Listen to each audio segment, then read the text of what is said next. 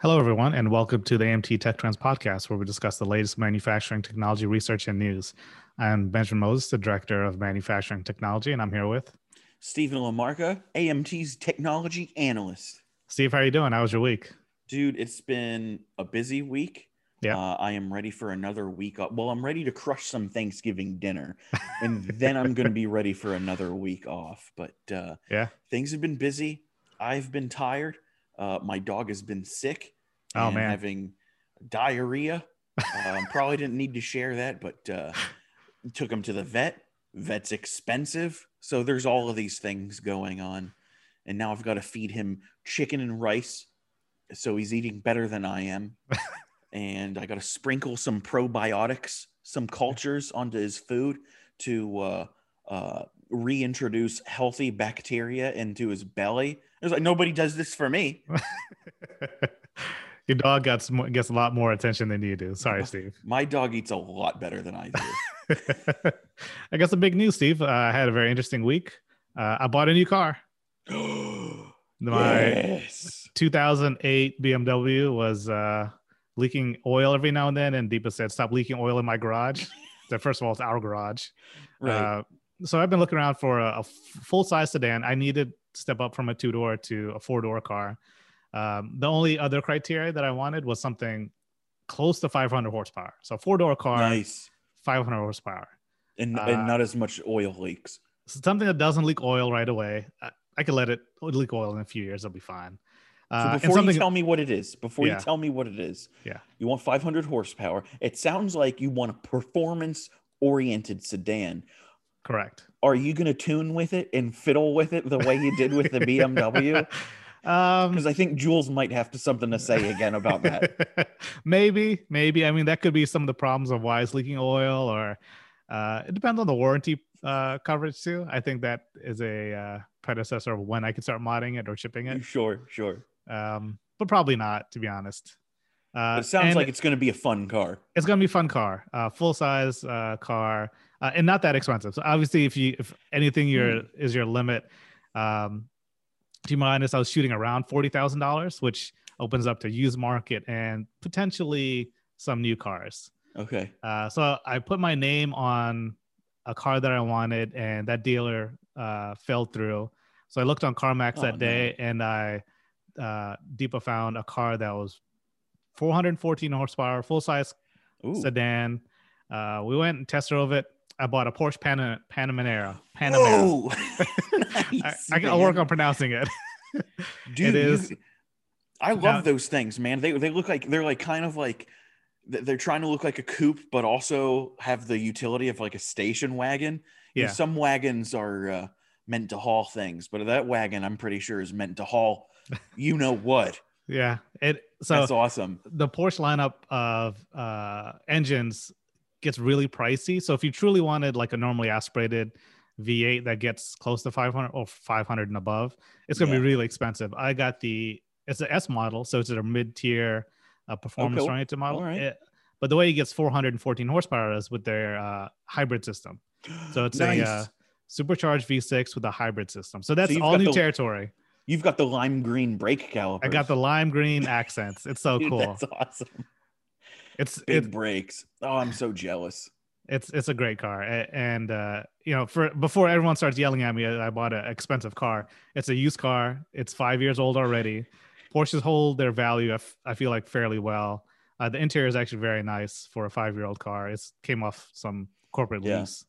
Um so it, i'm still learning the interactions of the hybrid system and the supercharged v6 um but from a from a standing so from a standing red light it takes off man That's it it's like a bad of hell I bet those things, uh, you know, th- that that hybrid system, along with Toyotas and I think Audis as well, Le Mans proven, proven Yeah, at the 24 yeah. hours. Yep. So that's am- that's cool.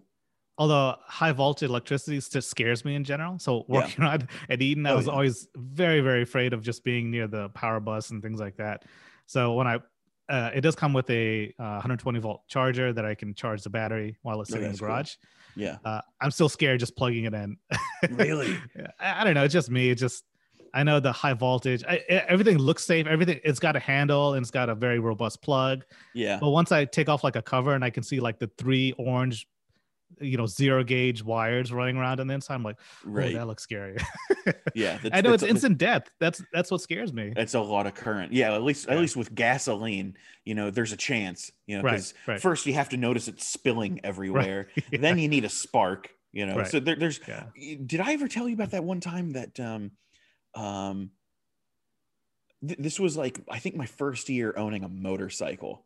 Uh, gaslight comes on. I'm like, oh, how fun! This is the first time I'm gonna fill up the tank in a motorcycle Yeah. pull into the gas station no idea what to do No, like yeah, the msf course teaches you everything Yeah. you know counter steering all that stuff but uh they always fill up the tank for you and it's just like okay how does this work do you just like shove it in there Just jam it and, in. and, and and let it go the way you Yeah. do with a car Right. no you have to watch it and i learned this the hard way because I, I i stick the nozzle in there Yeah. you know squeeze the thing and then throw the little clip in there and figure okay it'll turn off when it's full.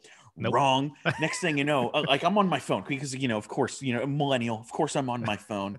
Texting away. Like i think i took a snapchat like look at me i'm filling up my bike for the first time and, and i'm putting in the caption and uh, next thing you know i hear all this this pouring turn around there's niagara falls of gasoline Oh, coming out of my motorcycle and and it's pouring right onto the hot exhaust header Yeah. like the hot Yep. ex- like exhaust pipe and and i'm like dude is this it is is this the end for me? This is how you And, die. like like gasoline is flash boiling Right. off of the exhaust pipe. And i thought i have to be catching fire any moment now. But you know I, I i turn it off. I'm still alive. There's still no flame. Um the beauty of gasoline is kind of like you know high proof alcohol and it like it like dries up and evaporates right away. Right. but uh drove out of there didn't talk to anybody i was like fortunately nobody was around I, I don't think the gas station attendant noticed because to be honest he was probably a millennial on his phone too or her um so uh yeah that was exciting That's but an my- experience. the point that i'm trying to get across is any type of stored energy right. has a chance to burn and combust Yeah, that's true. if it if it doesn't have the opportunity to cleanly and seamlessly transition from chemical storage chemical or electric storage to what you're trying to do with it which is kinetic energy. Um you know there's going to be some parasitic loss there. There's going to be you know you're going to lose it lose some of that en- stored energy to heat vibration noise which is vibration. Um if, if there's any sort of like unseamless transition to kinetic energy you have a chance at combusting Right. so Right. i'm Yeah, at least proud of you for being afraid um because it's it's just as dangerous as as gasoline everybody think you know I i get where you're coming from but at the same time it's like if you can do it with gas it's no problem and people Yeah. bat an eye to like they think like filling up a tank is no big deal unless you're from like Oregon or New Jersey. Ask Alon about that. Like his first time down here, uh, he, to- he told me he was like he's like I'm people always pump my gas for me. What am I doing? this is a hazmat. I'm not I'm not certified to handle this. That's funny. he was going through all that, and it's like to be fair to to Alon, it's like yeah. This is a dangerous material you're handling. Sure. Sure. New experience. Without gloves, without a respirator. You know, I realize I'm being a suit a Nancy right now, but like, I what I'm trying to convey is I get where you're coming from. There's a lot of power being like moved from one spot to another. I think it's okay to be afraid as long as you Oh, get yeah. past it. Yeah. Yeah, It, it's le- but me le- alive. but to what you said, at least the death is instant. I'd rather I'd rather die instantly to like electric shock of with a high current than uh, burn alive. Being not be able for to the put rest it of- uh, so what's your what's your potential new car? You've had your car for a little bit. Are you considering any new cars in the in the future? Dude, or, I'm, or- I'm always considering a new car because you know I, I'm so I'm coming up on 17 excuse me 75,000 miles on my Scion FRS and I love that car. It really is the poor man's Porsche. I like to call it the poverty Porsche. you know, because a boxer engine, naturally aspirated, lightweight. Its primary competitor is the Mazda Miata, except it's more of a utility vehicle in that it has a usable trunk, it has unusable back seats, but Right. it's around the same weight as, as a Miata. It's a, a few hundred pounds heavier than a Miata, but they tried to like offset that in the marketing for the first generation, which is what I have, by saying, "Oh, but it has 200 horsepower." It's two liter inline, or it's a two liter uh, boxer four cylinder, makes 200 horsepower, which, by the way, is a Ferrari power figure because that's 100 horsepower per liter. and then, you know, people learn a couple years later after this car is like, you know, circulated and they're finally on the used market and they dyno them. It's like, dude, this thing makes like 150, 160, maybe 170 at the wheels right. and the Miata, which is advertised at making 180 uh, horsepower, people dyno those all the time. Which that two liter inline four in the Miata, which makes 180 horsepower, um, people dynoed those and found out, whoa, Mazda sold these as making 180 horsepower at the flywheel. They're making them at the wheel like so already the Miata is lighter and more powerful than Right. my car.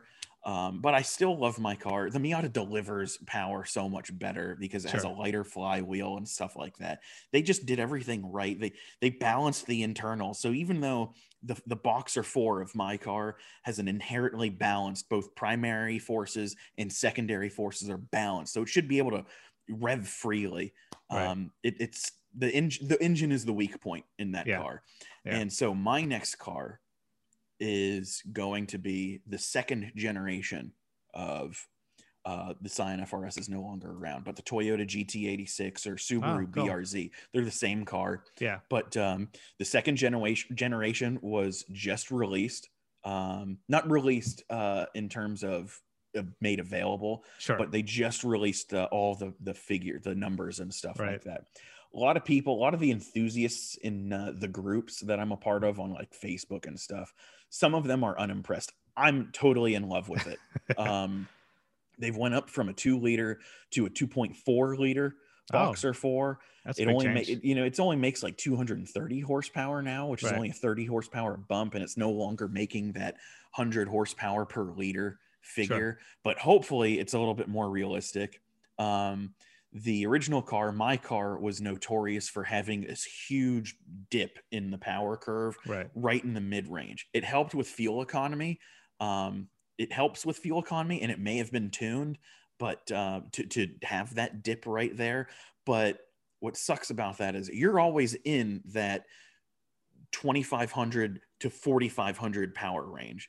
Right. Even though the the, the car redlines at 7400 RPM, nobody's driving in you know in in that power band Right. all the time. They're always in your cruising power band, Yeah. 2500 Yeah. RPM to 4500 RPM, and that's where that engine is its weakest. And Oh, it's the whole weak point of that car was the uh, the engine. There were some complaints about the interior and um, stuff like that, but it's, it's supposed to be like a raw uh, car, like you know, Yeah. no frills. You know, Sure. You're lucky to have traction control. Yeah. Not that you need it because it's only 200 horsepower at the flywheel. But um, yeah, I'm looking forward to the next generation. Um, They've fixed the problem of uh, it being anemic in power by adding another 0.4 liters to the engine. Um, they added an oil cooler, Oh, which cool. is cool because that's going to make it more trackable. Yep. Um, not that I ever tracked mine, but you know these are things to talk about. It's just um, yeah, the first generation was definitely like a spec sheet car, sure. and the first generation I feel like of a sports car it needs to be a spec sheet car It does. Yeah. they need to put a baseline in numbers and you compare the first generation of my car to like the current gen the fourth generation of the miata. Right. mazda's sell that's mazda's halo car is the miata. Like Sure. that's their you know their lexus lfa but only at like $30000 to them and they sell them like hotcakes. They don't they they sell and young people buy them and old people buy them they don't care about spec sheets right. they care about the feel the emotion of it yeah. and- Experience. even though like the numbers of the miata's engine aren't that impressive even though they're more impressive than my car's uh, numbers um, it's more about like you know how quickly does that tachometer shoot up to red line and Sure. then how quickly does it drop back down Right. to idle um, and they managed to make it this lively race car feeling engine while making 30 miles to the gallon it's like yeah, that's fun. but but I, I you know I'm, I'm I'm beating on Toyota and Subaru a little too much because it's the first generation car. Nobody gets it right in the first generation. They come close, and some people would even argue. Some enthu- car enthusiasts would even argue that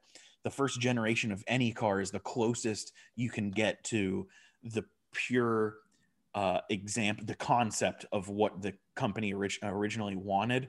right. And while I somewhat believe that, it's like, you know, there's what the designer wants, and then there's what the people want, and Yep. you got to figure out where the best model, the best Right. iteration is uh, when balancing those two. So yeah.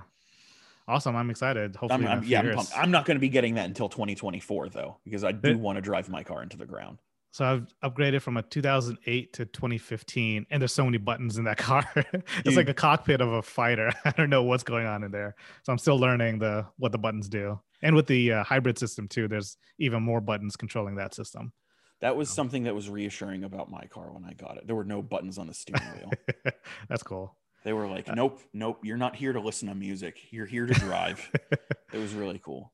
But All right, tell tell me about. Uh, we got some articles queued up. Uh, do you want me to go first, or uh, yeah, you wanna go kick it off? first since I All think right. you got two and I only got one. So Yeah. let's let's stagger it. let's let's do it. So I've got one on additive. Uh, so there's bike frames. Uh, a, a bunch of years Nice. ago, uh, a bunch of people, a bunch of companies were really into let's let's grow true bike frames. That really didn't pan out too well. The I think the carbon fiber uh, bike frames have a lot more popularity, especially in the um, uh, performance series uh, bikes. But there's a an award series that looks at um, uh, sustainable materials, uh, the Perman Purmundus uh, challenge, and the new winner is um, awarded based on their additively grown bike frame. There's a couple of interesting things about this bike frame that I picked up based on the images in the article. One is they have an internal lattice structure. Uh, and it looks like they're running the hydraulic system through the bike frame itself. So there's a couple of, you know, Oh, uh, really? yeah, Hydraulic for what? Hydraulically actuated brakes? Yep, for the And brakes. gear changes. Yep, changes? Yep. So they're not using Um, cables anymore. That's wild. uh, I mean, for the brakes, are probably or for the um, uh, gear changes, they're probably running cables, but they're running through the inside of it. They, you can see tubes That's uh, awesome. through the lattice structure. So it's very interesting that you know they have a, a supported lattice structure to help reduce the weight. Uh, they're probably using titanium or something ungodly expensive, uh, and also they're growing it in nodes or, or components. So they have like the the uh, the front fork or the front uh, section that has uh, sleeves or uh, mounting points, so you can attach the next point to it. Um, it looks like the attachment method is probably still welding. Um, doesn't show any interlocking method uh, between the parts. Um, and it is, of course, post machined uh, components, but it, it's a very interesting take on um, uh, reinventing the wheel. Let's let's say, and Yeah. you know, making in, in incorporating new features. So on the outside, it looks very very simple. The picture that they showed is it, it's It's your tr- traditional trellis frame. traditional trellis. Yeah, yeah. They have a, a front and rear shock, which don't look uh, super interesting. But once you dig into it a little bit more, you you see that there's no there's not many uh, hoses and things like that running all over the place. And That's really Uh, cool. it's- it's so really it looks interesting. simple. yeah, it looks fairly That's awesome. Uh, but I will mention, you know, it, it's it's for the niche market. You know, they're building 12 frames a year, so based on that, it's going to be about five thousand dollars per frame. So Dude, Don't you, run out you and I it, both but- know bicyclists, and those people will buy it. it, it'll sell. It'll like sell. like bicyclists are are hardcore like Yeah. i feel like you know you, you've got car people you know like Right, you and i right. there, there- there's car people but like the next level of car person is motorcycle enthusiasts Right, like like right. you know I became one of those because you know I am depressed that the manual transmission is going away and it's probably not going to come back until gasoline internal combustion engines are become luxury goods 50 years in the future Right. um, just like the mechanical watch. But uh, but you know, and, and then the next step of enthusiast from motorcycle uh, rider is bicyclist. yeah, As much as those people are enthusiastic, they have money, and these these people will have no trouble selling that additive No, produced no. bicycle frame. That thing's Yeah. going to sell out. and then I they're going to need to make more. I do wish that they can highlight the the lattice structure a little bit more. It, it's everything's completely all the cool stuff is kind of hidden. I guess that's kind of the the nuance about it. But Yeah, I, I, that's really cool. I mean, it's Yeah. As cool as um, you know, some some really nice bike mountain bikes or just racing road racing bikes are. You know, the one thing that deteriorates their really clean look and that those slim tubes that make up the bicycle and the skinny tires is seeing all those that, that like bird's nest of uh, cables coming from Yeah. the handlebar yeah, and it's it's it'll be nice seeing if if they catch on if the style catches on uh a cleaner design like that Yeah. wouldn't want to work on it though one of those Oh, cable no. breaks i don't want to rewire it through there that's a nightmare. No. Uh, what's your article about, Steve? so i've got this really exciting article um Yep. boston dynamics spot is helping chernobyl move towards safe decommissioning Oh, that's cool. So I don't know who. Uh, probably should have read more the, or the article than Tom glancing it. I picked out the really cool points though. If somebody's sending Spot into uh, Chernobyl's reactor number four sarcophagus Okay. to uh, help do some, you know, radioactive material waste handling, That's um, fascinating. and because you know why uh, risk a human's life when we've got advanced robotics now? Sure. But uh, And fairly inexpensive. I mean, it's say seventy to eighty thousand bucks. Seventy-eight thousand dollars is still a lot of money, and Sure. I will say that you know, having come from working with a lot of radiation, uh, especially alpha radiation, just like Mhm. Chernobyl, in my undergrad, um, before studying alpha decay and whatnot, you know, we had to. Me and my classmates had to take an entire semester, an entire semester of radiation safety Right. um, how to avoid radiation poisoning, how to handle radiation uh, and control it to your advantage. Yep. And a lot of that is like, you know, manipulating uh, um, lead bricks and putting Mhm. them into ways so you're shielding yourself Yeah. from radiation. And then you've got to the wash your hands regularly because you're handling raw lead.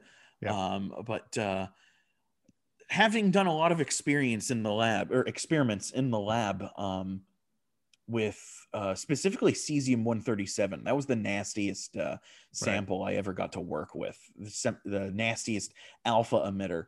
Um, i uh, fried a handful of calculators at least two ti 83 plus calculators oh man, those which are is not eighty thousand dollars. It's eighty dollars, but that's you know for a broke college student, that's a little lot of money. And then when you go to calculate something and you see a bunch of gobbledygook on the screen, no, seriously, like what's really weird. I wish I still had that one of those calculators. I did. I got rid of it because I eventually realized it was probably a good idea to get rid of that calculator.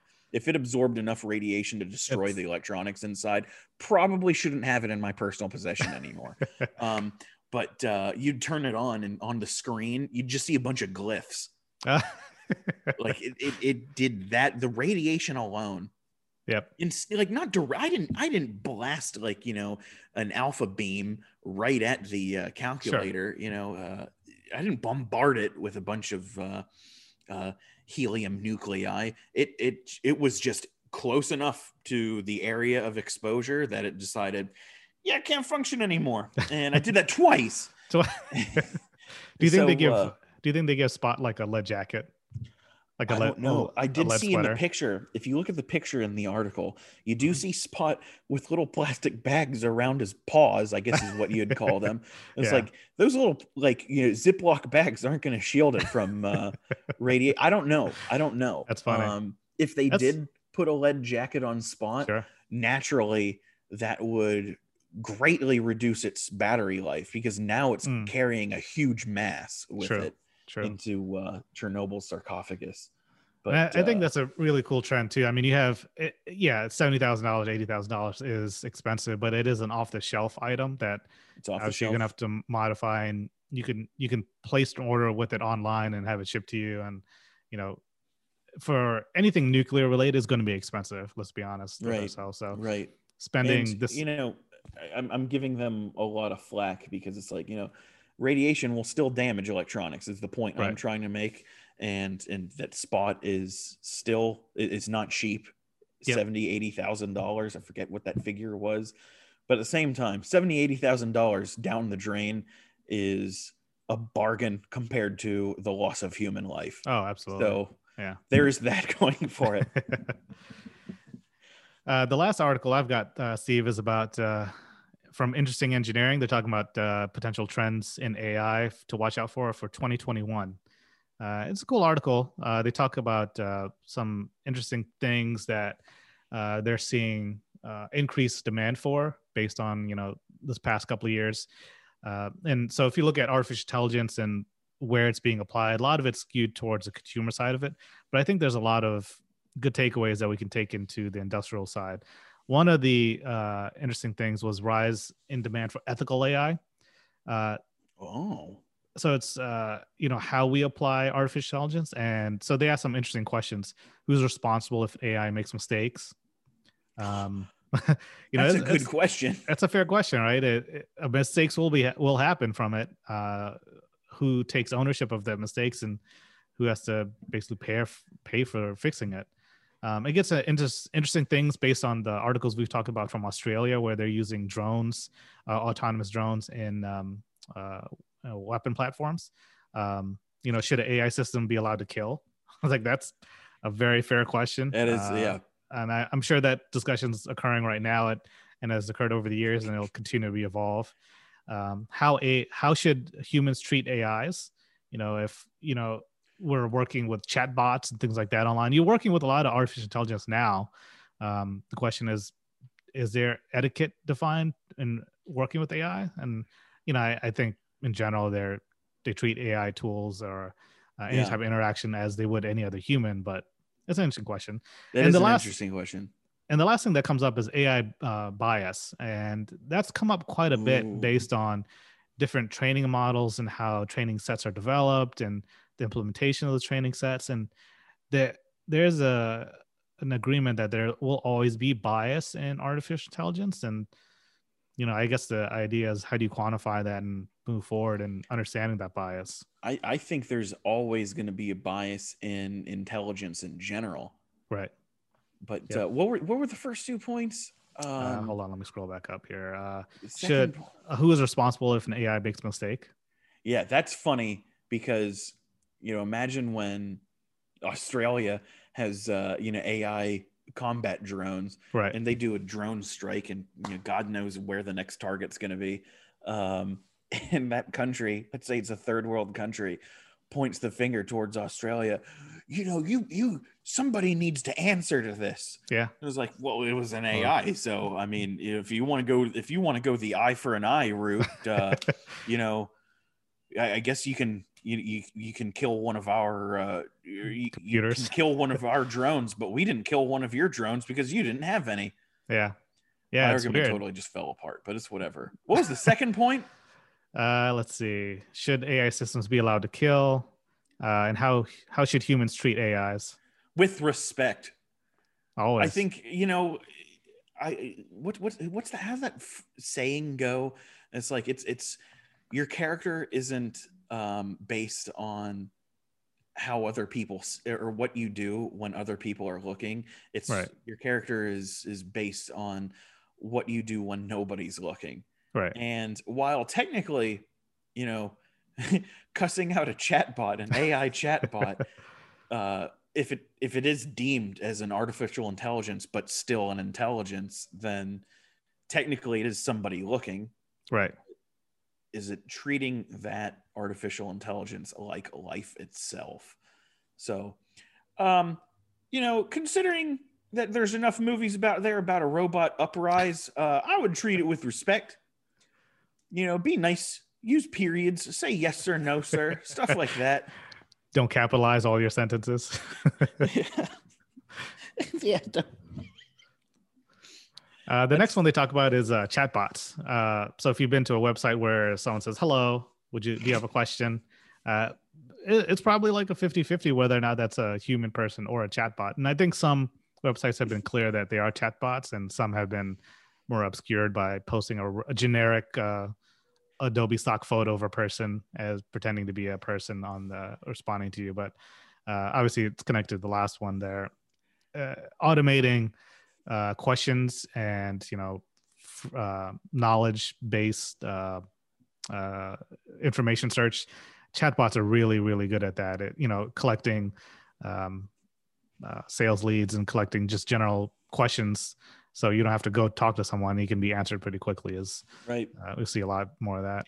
Amt online used to have a chat bot and our our very own chief knowledge officer pat mcgibbon yep. was telling everybody that uh that amt online's chatbot is ai powered. And, and it was going straight to the concierges me included. Yes. Uh melissa it went to uh, Oslon, um, went to a handful of people, but Pat would like go into speak at a seminar, tell people that AMT Online has an AI powered chatbot, and immediately we'd all get everybody who answers the chatbot at AMT would Yep. get pinged a message from like random things, like and, like not even complete sentences. Like uh, one, we know who sent this one, but um, uh, one one of the pings was builder distributor agreement. That's it, not a complete sentence. And I was like- What's to do with that And I was just like, "Hello, I see you're inquiring about the builder distributor agreement. What would you like to know about it?" And then just like come back at me in all caps, builder distributor agreement. yeah, treat just- treat the chatbot with respect no need to use caps yeah, you don't know if it's going to be a human.